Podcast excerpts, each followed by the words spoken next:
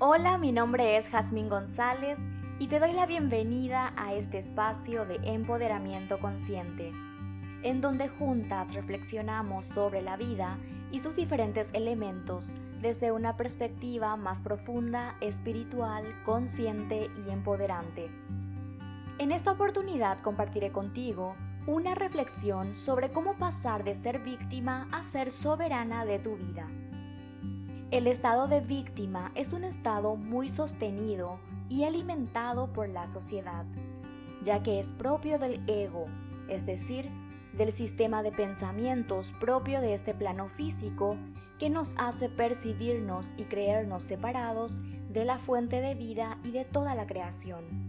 A esto le llamamos ego. Este sistema de pensamientos rige la sociedad en la que vivimos, porque como mencioné, es propio de este plano físico. Pero esto no significa que lo debamos adoptar como parte de nuestra experiencia terrenal, ya que como almas, que es lo que realmente somos, tenemos diferentes niveles de conciencia, a pesar de que todas provenimos de la misma fuente. Por lo tanto, de acuerdo a nuestro nivel de conciencia individual como almas, logramos reconocer e integrar la verdad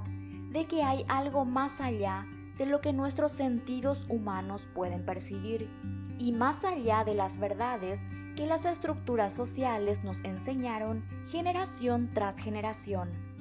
Es así como se despierta en nuestro ser el reconocimiento de que si somos uno con la divinidad, con la fuente, no podríamos depender de las acciones, expectativas o intenciones de lo que sucede en este espacio material, sino más bien tendría que haber una forma diferente de percibir y asumir nuestra experiencia física, en donde cada persona o situación representa un apoyo para nuestra evolución personal y espiritual. De esto se trata ser soberana de nuestra vida reconocer, integrar y asumir la responsabilidad plena sobre nuestra propia experiencia física,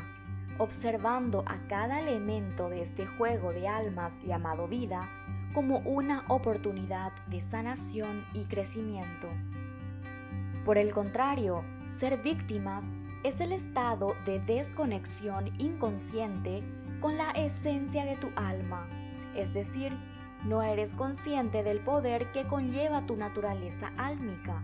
y por lo tanto te percibes pequeña, vulnerable, mortal, finita y dependiente de las personas, de las situaciones y de las cosas que hay en este plano físico. En el estado de víctima, crees que tú solamente puedes reaccionar a los elementos de la vida de acuerdo a cómo estos se comporten y no tomas un rol activo ni protagónico de tu experiencia vital, sino más bien te percibes como un títere de las circunstancias que se presentan en cada minuto de tu existencia y que casi siempre son dolorosas y limitantes. Estar en el estado de víctima te estanca en la queja, en el miedo, en el pesimismo, en la violencia, en la defensión, en la tristeza y en otras emociones de baja frecuencia que en lugar de impulsarte, detienen o retroceden tu avance, ya que actúan como un ancla que impide tu progreso, imposibilitando tu desarrollo personal y espiritual. Si esto que estoy diciendo te hace sentido y sientes en tu interior que encierra una verdad que resuena contigo, es momento de dar el siguiente paso para pasar de víctima a soberana de tu vida. Y este paso consiste en transformar tu mentalidad. La mentalidad forma un papel muy importante en tu experiencia como humana, ya que tu mente puede ser tu mejor aliada o tu peor saboteadora, porque de acuerdo a cómo ella esté programada, creerás o no la posibilidad de experimentar ciertas realidades en este plano físico y en consecuencia tomarás o no acción en pos de ella. Cuando pasas a ser soberana de tu vida, o si estás camino a eso, comprendes que tú eres co-creadora de tu realidad junto con la fuente, con la divinidad, o el nombre que le quieras dar a ese campo cuántico, a esa energía de donde provenimos, que nos sostiene y que nos interconecta unos con otros. Entonces, tú puedes influir en qué tipo de experiencias escoges vivir, siempre y cuando esté en alineación con los planes de tu alma y el plan de evolución del colectivo de almas. Para lograr esto, necesitas realizar una transformación de tu mentalidad, reprogramándola para experimentar aquello que deseas para ti.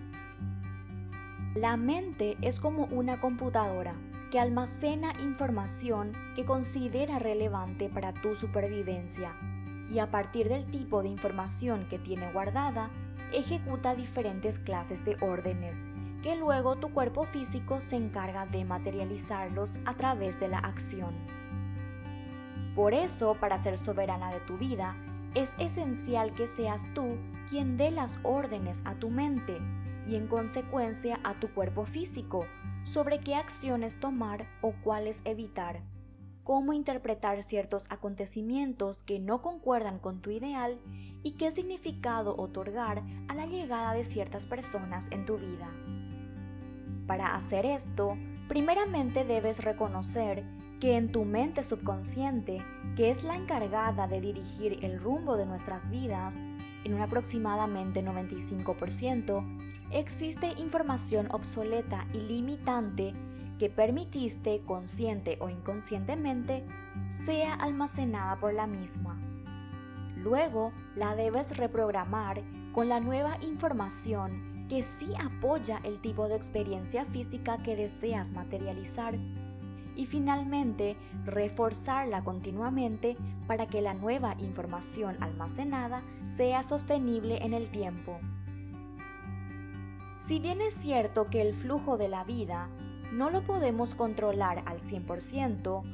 porque este depende de varios factores que humanamente desconocemos, como los planes y pactos entre almas, el nivel de conciencia del colectivo de almas, etc., cuando elegimos ser las soberanas de nuestra vida, logramos percibir y comprender qué lecciones de amor encierran todos los sucesos que experimentamos en este plano físico, incluso aquellos que la sociedad fácilmente etiquetaría como desgracia.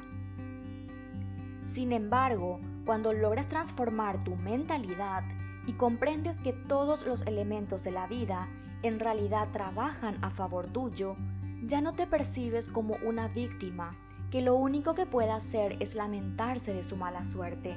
sino más bien vive cada emoción profundamente, la suelta y luego observa con atención por qué y para qué está viviendo determinada circunstancia que conscientemente no solicitó manifestar.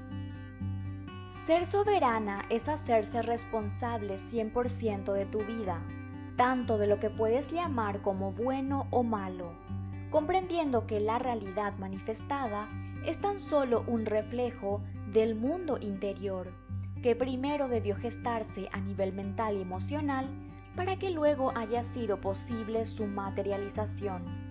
Pero para llegar a este estado, es vital que realices el trabajo de reemplazar tu vieja manera de ver el mundo por una nueva manera de verlo, una forma más empoderante, libre y consciente. Y esto se logra con la transformación de tu mentalidad. Solo cuando tomes conciencia del magnífico poder creador que tiene tu mente y asumas la responsabilidad de utilizarla a tu favor, podrás experimentar la vida desde un estado de soberanía plena dejando por completo el victimismo en el pasado. Para una mujer que es soberana de su propia vida, no existen los verdugos, solo los maestros. Dicho en otras palabras, es capaz de descifrar las lecciones de amor que la vida le entrega en cada segundo de su existencia en este plano físico.